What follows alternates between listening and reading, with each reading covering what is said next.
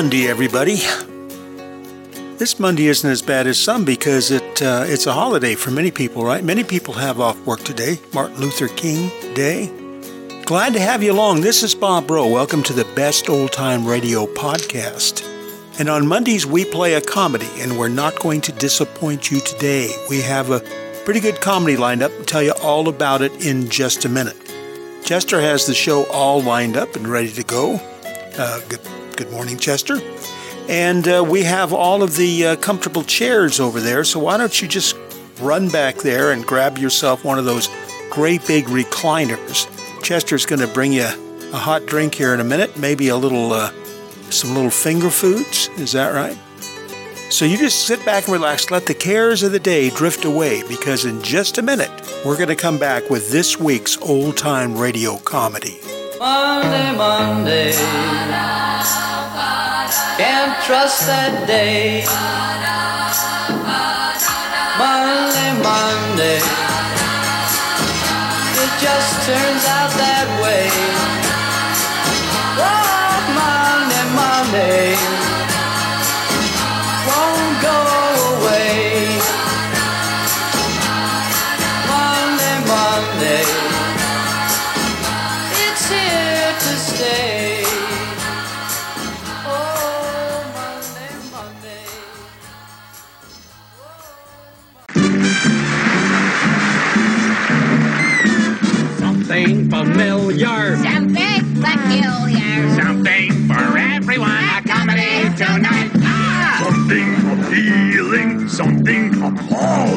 something for everyone. A comedy tonight. Nothing with kings, nothing with crowns. Bring on the lovers, liars, and clowns. Situation, No complications. Nothing portentous or polite.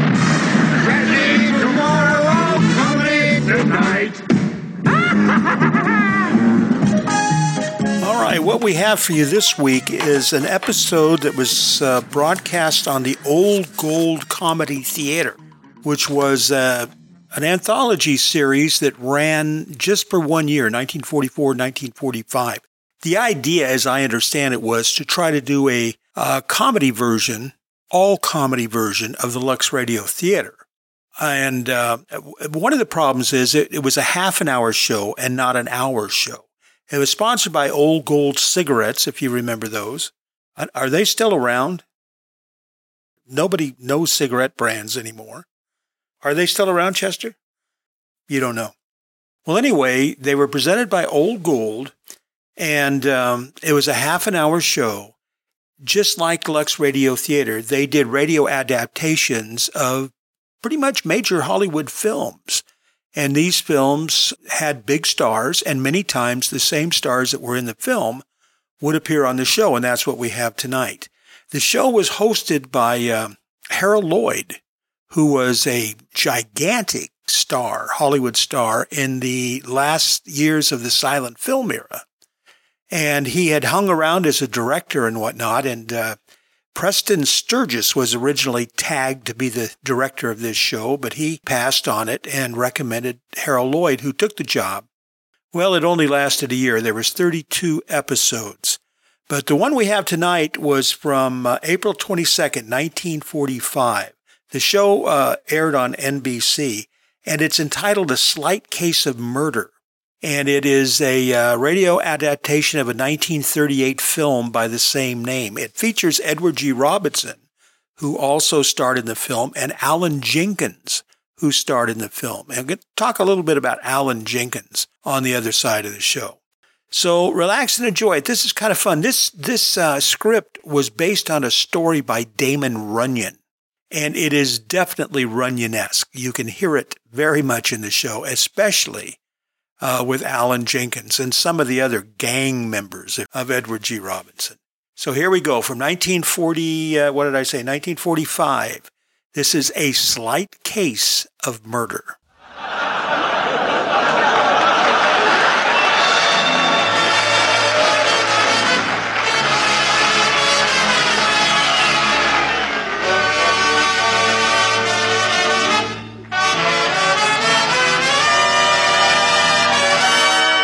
Hollywood, California, the makers of Old Gold cigarettes present the Comedy Theater. The only radio program that brings you every week the greatest stars and the greatest comedies. Tonight's play, the radio version of the Warner Brothers production, A Slight Case of Murder, starring Edward G. Robinson with Allen Jenkins. And here is the director of the Old Gold Comedy Theater, Mr. Harold Lloyd.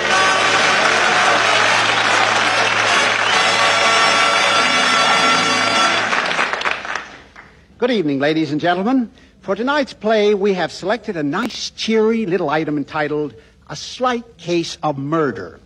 It's a story that deals with a benevolent gentleman, a former bootlegger of some importance, whose tenderness of heart is equaled only by his firmness of mind. For such a role, whom could we have chosen but Me? but Edward G. Robinson?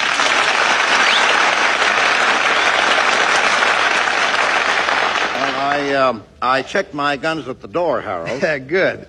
Although we all know that in real life, you're hardly the kind of a person you've portrayed so often on the screen. well, which is rather a fortunate thing. Otherwise, think of what might have happened to the population of this country. yes. it's a relief to know that you prefer collecting musical albums rather than machine guns. However, in the play, you're Remy Marco, a man whose beer kept a lot of people from being thirsty during Prohibition. But when Prohibition was repealed, I decided to go legitimate. I called the boys in and I said to them, Boys, from now on, we're going to be legit. From now on, this ain't no still. It's a brewery, see? it's going to have real class, just like any business enterprise. So uh, dump the artillery. and did they? Well, there was a little grumbling. The boys felt kind of naked without their persuaders, but they dumped the stuff. They dumped it, and we went into business making real beer. Mm-hmm. The only thing was, I wasn't accustomed to doing things legitimate. Also, my beer wasn't so good, so after a while, I found myself in a kind of a hole.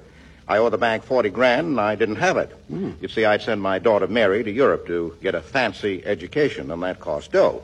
So when the bank threatened to foreclose on the brewery, I didn't have it. What did you do? Well, I got my wife and my daughter and the boys together, and we all drove up to a house I used to rent in Saratoga for the racing season. Mary had gone to her room, and I was talking to my wife Nora in the library. Oh, it's swell being back here. Yeah, it is a nice dump, isn't it? For example, Remy, observe the architecture. The what? The way the joint is laid out. Oh, Hey, boss. yeah. Mike, since you've been a servant, you ain't learned nothing. You call Remy sir, I'll bet your ears off. Okay. I mean, uh, yes, ma'am. Hey, sir. Oh, what's the matter, Mike? Well, I uh, went into your bedroom to open up a couple of the windows. Well, that was very thoughtful of you, Mike. Yeah, only uh, I don't think you can use that room. Why not? There seems to be some people in it. People? What people? How many people? Well, there's uh, four fellas sitting around in chairs. Did you tell them to get out? Well, I'll tell you, I thought I'd speak to them about it, but uh, them people are in no position to listen to much. They don't seem to be alive. What, you mean they're dead? Well, that's about what it comes to, boss. I never heard of such gall in my life. What does the landlady mean by going away and leaving four dead people in the house? It ain't sanitary. now, now, wait a minute, wait a minute, Nora. Uh, Mike, uh, what was wrong with those fellas? Well, boss, somebody shot them. Shot them? Uh huh. Right in that room. Interrupted their card game, too. One fella had a full house. They're sitting there just as natural as anything. Well, you gotta get them out of there. I can't have people like that around the house. What did the neighbors think? What did Mary's fiancé, that white Whitewood fellow, what did he think of me coming while they were there? What would anybody think? Uh, we better call up the Board of Health and tell them we want to use that room. Boss, I don't think you'd better do that. I don't think we want any outsiders in on this. You know who those fellas are? Who? One of them is Little Dutch. Little Dutch. Then there's Black Cat Gallagher, No Nose Cohen. And the other's a feller I don't know. He must be a total stranger. What difference does it make who they are? Now, wait a minute, wait a minute. No, uh, say, those are the fellas I had a lot of trouble with in the old days. They tried to see me a couple of times before. Carrying guns, too. Were they mad at you? Well, they used to own the brewery before I owned it. They claimed I never paid them for it.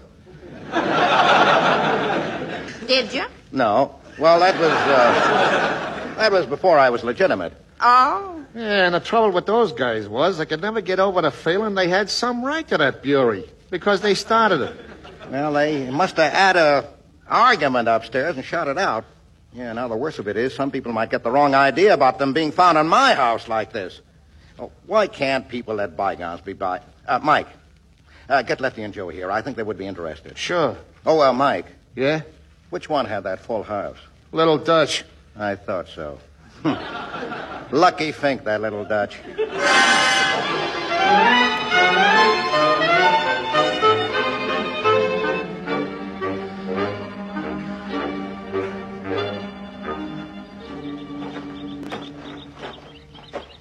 The boys uh, nearly got the car loaded, Mike? Yeah, one more stiff to go. Uh, Them bums.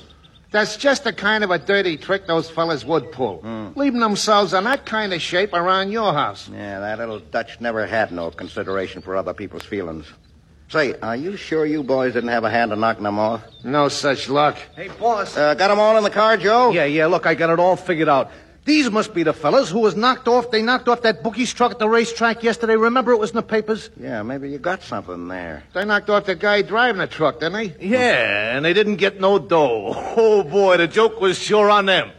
Then after they pull that job, they come straight here to take up that old matter to Bury with the boss. Yeah, some nerve.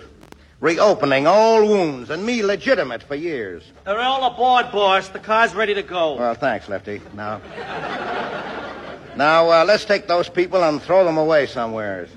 Where? Say, boss, you know that gentleman jockey, Mr. Brent? Yeah? I bet on a horse of his out at Belmont one day, and I think he pulled the goat. I know he pulled that goat. Though I hate to say anything against a gentleman jockey. Say, boss, how would it be like to leave one of these stiffs on his doorstep? Now, that's fine. I don't care much for gentleman jockeys myself. How about Little Dutch for Mr. Brent? Oh, why not? We'll leave Black Hat Gallagher at Briggs' cottage around the corner. Joe Brigg welched on me when he was making book at Jamaica. Hey, boss, there's a fella I don't like. He runs a restaurant downtown. Uh-uh, we can't take any downtown. Uh, we'll leave one on uh, Colonel Jake Schultz's lawn. Yeah, the Schultz Bury guy. Yeah, once he told it around, I was making chemical beer. well, we'll give him no-nose Cohen. He's the ugliest. How about uh, picking a spot for that stranger? He ain't no rose. Hey, boss, can't I keep just one of them in the kitchen till late? I'll take them downtown myself. It'll be no bother for you. Yeah, no, we gotta get him out right away. Nora's getting sore. How about giving the little stranger to Marshal Preston, that blue nose, who's always wanting to make horse racing illegal? Yeah, yeah. well, come on, let's get started. Oh, so he wants to close down the tracks, huh? Well, okay, he gets the stranger. Uh, Mike, you're staying with the missus. Me and the other boys will make the deliveries. Oh, boss, Lefty went last time. I never have no Now, fun. you heard me. Stick here. You're getting spoiled, always thinking of your own pleasure. Get going, Joe. Okay. Hey, this is sure some swell driveway in front of the house. Hey, boss, Yeah? it's a state trooper turning in. He's heading toward us. Well, you know what to do. Step on it.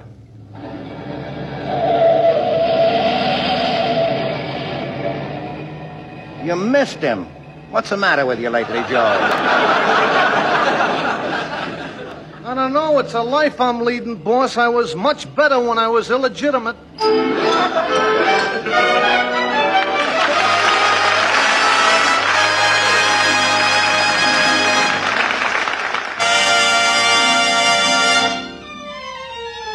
And now back to Harold Lloyd and the second act of tonight's Old Gold Comedy Theater presentation, A Slight Case of Murder, starring Edward G. Robinson with Allen Jenkins. All right, Mr. Lloyd.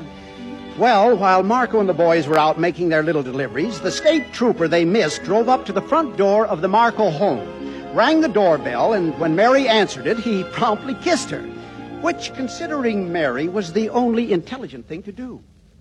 Oh, Mary, darling. Oh, Dick, Hey, let's not talk. Let's, let's not. Mother's here now. Dick, what on earth are you doing in that uniform? Well, remember you told me back in Paris that you wouldn't marry me unless I stopped living on my father's money and got myself a job. Yeah? Well, I got a job as a state trooper. Oh, well, I'm not sure. Mike told me there was a copper in here. Oh, you're Mrs. Marco, aren't you? What of it? Oh, Mother, this is Dick. Oh. Oh! Oh, forgive me for my harsh tone, Mr. Whitewood. But you must remember my shock, thinking it was the law. it was only you. Uh, how did you ever happen to take up uh, trooping? Well, I was stopped for speeding in Westchester one day, and I. Did I- you beat the rap?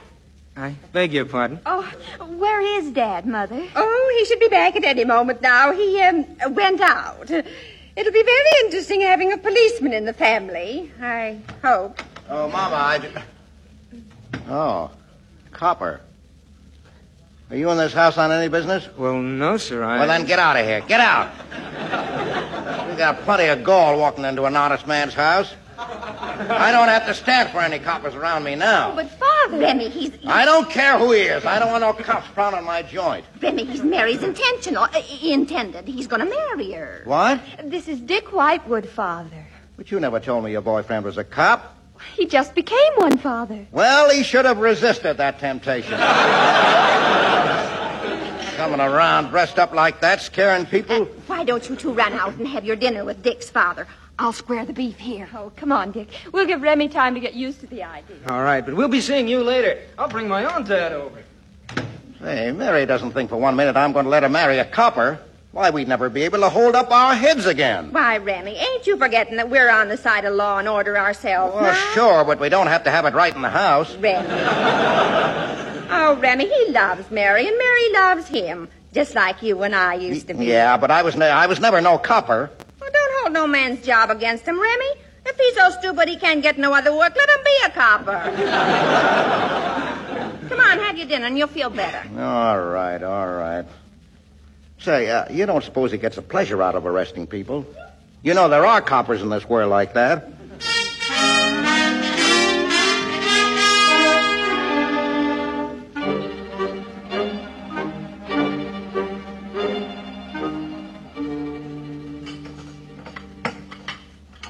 How's the cooking, Joe? Oh, all right. Only it's kind of dull. If this legit stuff keeps up much longer, I'm going to kiss you guys goodbye and spend the rest of my days in an old lady's home. Oh, cheer up, will you, Mike? I hit the boss up for something on our back wages, and he give us 50 bucks on account. Gee, I didn't think he was that low. Even lower. Unless he digs up 40 grand by tomorrow, that guy Post from the bank is going to foreclose on a Bury. Then we're out of everything. Marcus should have never gone legit. Well, he couldn't have kept prohibition from being repealed all by himself, could he? Hey, I've been looking at this paper here. There's an offer of 10,000 bucks reward for each of those guys who held up the bookie's truck, dead or alive. You mean those guys that we found And delivered? are worth ten grand apiece? Yeah. So what are we waiting for? Leave us go and recollect them. Gentlemen, leave us go to work.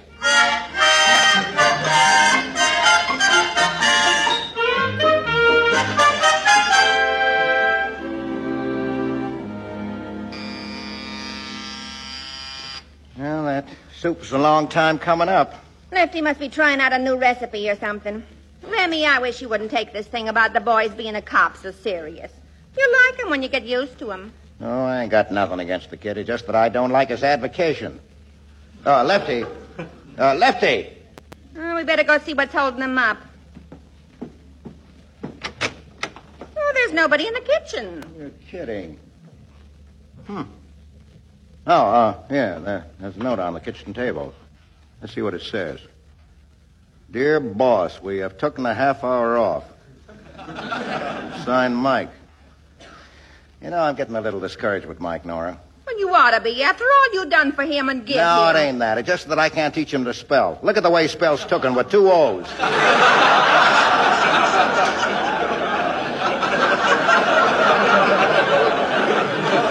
Ah, some people just ain't got it in them to learn real grammar. Now, you and me, Remy. On the phone. Now, I'll take it, Nora. Hello? Marco, this is Post. Who is it, Remy? Uh, Post, the guy from the bank I owe that dough to. Uh, how are you, Post? I'm all right, thanks. I'm stopping at the Shoreford Hotel. Oh, Uh, Marco, the board of directors decided to call your note in. decided to... What, you, you came all the way up here to tell me that? I have all the papers with me.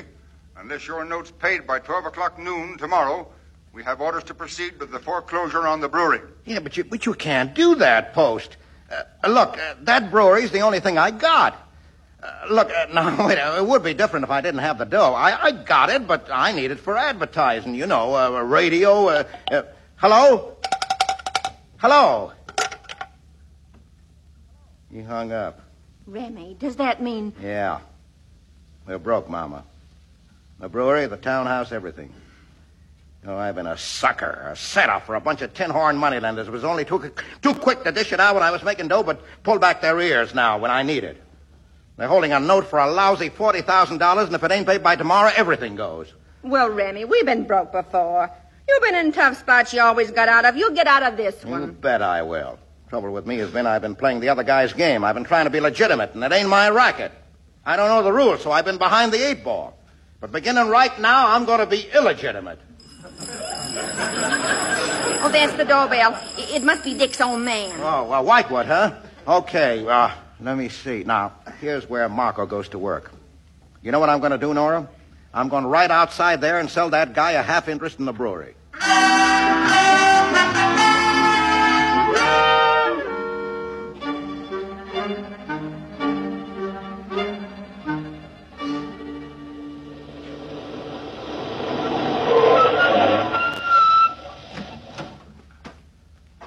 Well, we got 'em all back to the house. Yeah, lucky, too.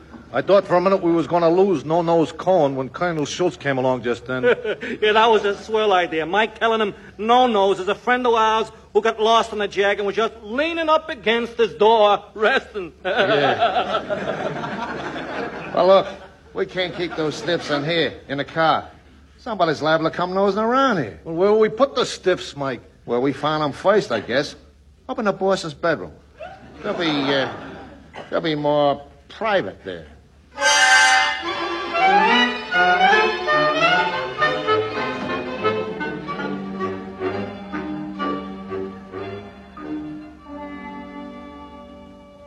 Well, well, so you're Dick's old man, Mr. Whitewood. I guess that's why you look like him, huh? Uh, have a glass of beer. I never drink, sir. Oh, that's too bad. Oh, like my library? Had some books put in. Oh, isn't that customary? Oh, yeah, yeah. Yes, of course. Mr. Marco, after meeting you and your wife, I'm deeply concerned, sir. I'm afraid. Oh, that- you mean about them getting married? Oh, that's all right. Uh, you can stop worrying. Oh, really? But, Mr. Marco, perhaps I should explain that we Whitewoods came over on the Mayflower. Now, and- don't apologize, Mr. Whitewood.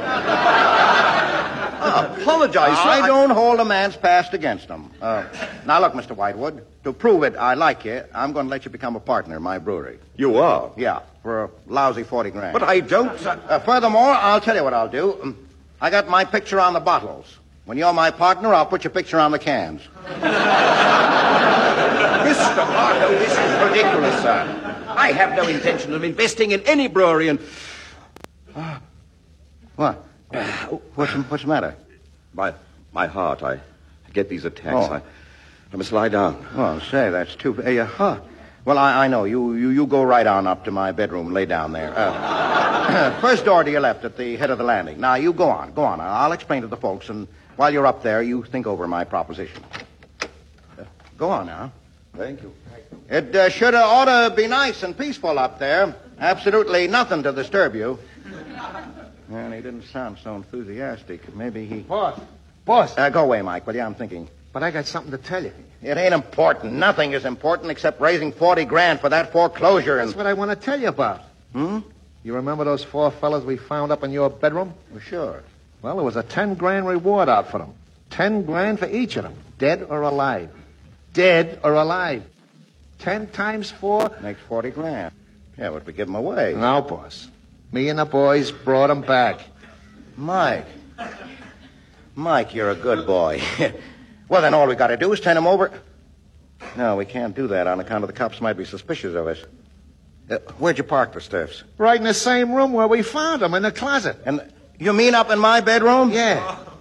We figured they was accustomed to that room. But Whitewood just went up there. he ain't well. Suppose he was accidentally to open that closet. Ah, nothing like that ain't liable to happen. Boss, don't look now. But is that Whitewood at the head of the stairs? Help! Murder! Police! That is Whitewood.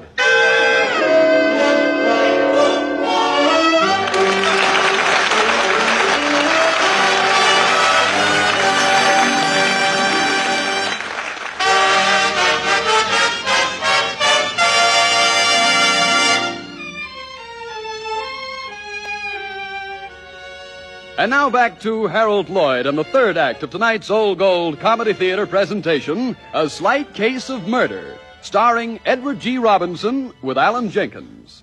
All right, Mr. Lloyd. Well, if you're going to have corpses around the house, it's nicer to have them worth $10,000 apiece. Which is what the corpses Remy Marco had were worth. Unfortunately, he couldn't afford to have them found dead. People might think things.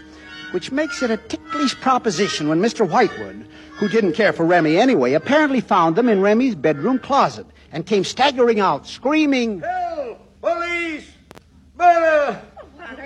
Oh, my goodness. What's wrong? Father, what happened? Remy, what's the old gent yelling about? Mr. Marco, Yes? I went to the closet to hang up my coat, and Mr. Marco, Yes? there are four of your friends in that closet with guns. Well, can you imagine that?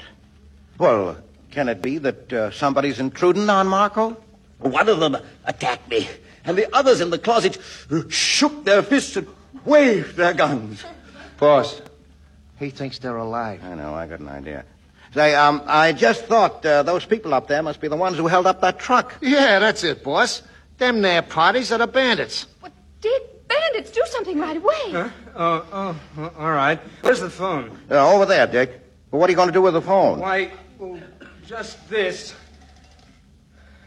Hello, operator. This is the Marco place. What do I want? I want a policeman. But, Dick, you're a policeman. Huh? Oh, I forgot. Well, that gives me an idea. Young fellow, here's your big chance Big chance for what? to become a hero. Oh, right. Uh, boss, what did you think he's doing? Taking out his gun and standing at the foot of the stairs. Hey, what do you think you're doing, Dick? I'm guarding the stairway. Get a load of that, boss. He thinks they'll all leave by the front door. That's no good. When the, other, when the other cops come, they'll find the stiffs upstairs already dead. I got it. Uh, uh, look, Dick, uh, do you want to make a big shot out of yourself? How? Well, you go up to that room and order them to come out of that closet with their hands up. But suppose they don't. I lay 500 to 1 they don't. Well, well, if they don't, or even if they hesitate, Dick, you start popping. Uh, don't try to open the door, or they'll shoot your ears off. Yeah, they're dead. Shot. Don't you think it'd be wiser to wait for reinforcements? Young man, you're wearing the uniform of your country. Uh, anyways, your state. Do you want people to say you disgraced it? He's right, my son. You're a Whitewood. Well, uh, come on. Come on, uh, me and Mike will go with you. Uh, Mike, take his other arm, and we'll help him upstairs. Okay, boss. That's my son. Don't apologize, Pop. You can't help it. Hey, hey, Dick. Walk a little bit. Well, uh, Me and Rummy can't carry you all the way. Well, here we are, in the bedroom. Hmm, closet door is locked. Mike, uh, let go of him. Uh, Dick. Huh? Order them to come out. Oh. Come on. Come on with your hands up or I'll shoot. Well, they don't seem to be coming out. Surprise. What I better do? Well, uh, seeing it's a rented house, I kind of hate to do it, but you better shoot. Uh, all right. You hit the chandelier.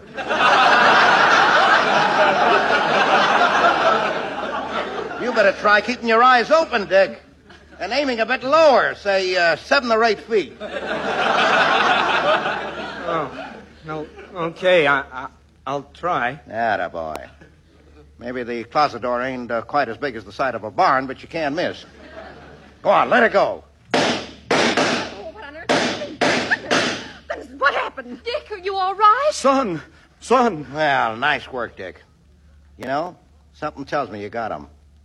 Mike, open the closet door. Okay, boss. I think he got him, too. Oh! There goes one falling down. Stiff number two. Number three. And number four. Dick, you got them all. Hey, boss. The kid fell down, too. Just fainted. After all, facing a closet full of bandits is a strain. Mary, I give my consent to your marrying him. That boy ain't afraid of nothing. Much. Oh, Dick, darling. Mr. Whitewood, I will reconsider my offer to let you become my partner for 40000 Mike, uh, you sure we get 10 grand apiece for the stiffs? Sure. Uh, Mr. Whitewood, it will now cost you 100 grand to get your picture on the cans. Uh, Nora, Yes, Remy. After the cops cart the stiffs away, have the boys clean up the room. Oh, and Mike. Yeah, boss? Bring me a bottle of beer. Your beer? My beer. What do you want? What do you, what do you want to do? Kill me?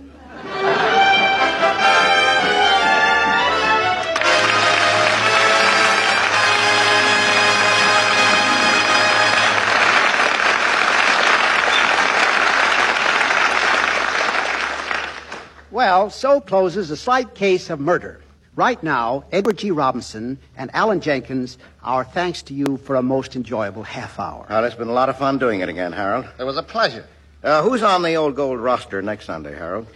We're very happy to welcome next week Jack Haley and Martha O'Driscoll in The Nervous Wreck. Well, I'll be listening. And so will I. Good night, folks. Until next Sunday. See you then.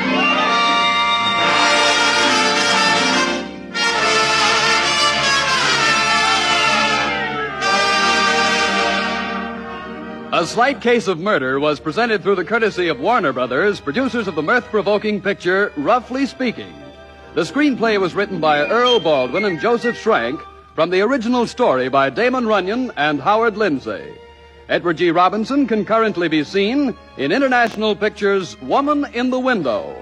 Allen Jenkins will soon be seen in Universal's Lady on a Train. This is Bob Williams saying goodnight for Old Gold.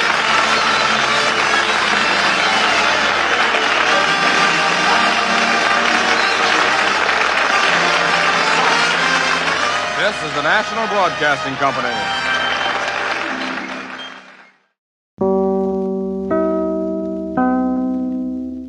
Well, that was Lux Radio Theater from uh, July, or excuse me, April 22nd, 1945. And that was A Slight Case of Murder, and that one featured Edward G. Robinson. He reprised his original role in the 1938 motion picture, as did Allen Jenkins. And of course, as I, we said earlier, that was from a story by Damon Runyon, and you could definitely hear it, couldn't you? Allen Jenkins was uh, really a fun character. If you don't know who he is, just go to Google and Google Allen Jenkins, A L L E N, and look at images, and you will recognize him immediately. He was born in um, 1900 and was uh, trained as a professional actor, a dramatic actor. He went to Hollywood in the very early 30s, maybe it was the late 20s, and immediately, almost immediately, got uh, a, couple of contracts. First, I think it was with Paramount, and then later with uh, with Warner Brothers.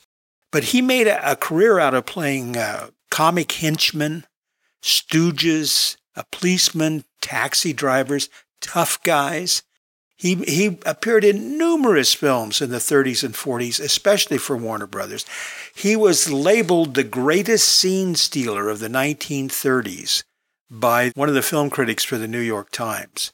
If you don't go back that far, and not very many of us do, of course, we've seen these great films. Uh, I can remember watching them on television in the 50s when I was a kid, but they also still, many of them still appear on like Turner Classic Movies. In a, a more modern time, Jenkins voiced the character of Officer Charlie Dibble on the Hanna-Barbera TV cartoon Top Cat. Remember that, Top Cat? That was sort of a cartoon takeoff of Sergeant Bilko. He was also a regular on the TV sitcom Hey Jeannie that uh, featured Jeannie Carson. But the one I really remember him from is he played Muggsy, who was a friend of, I believe it was Freddie the Freeloader on uh, the Red Skelton show on CBS. What a distinctive voice. Great voice.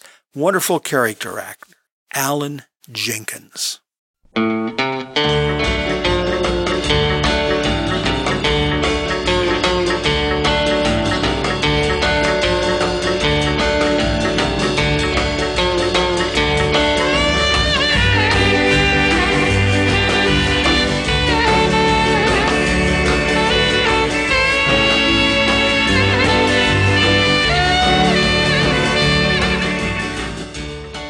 Okay, gang, that is going to do it for Monday. This is uh, January the 18th, 2021. We'll be back tomorrow with a drama, so you be sure to join us then. Gonna go out tonight with a little TJB. That's Herb Alpert and the Tijuana Brass. See if you remember this one. This is Bob Bro. I'm so glad you stopped by, and I'm so glad you met me.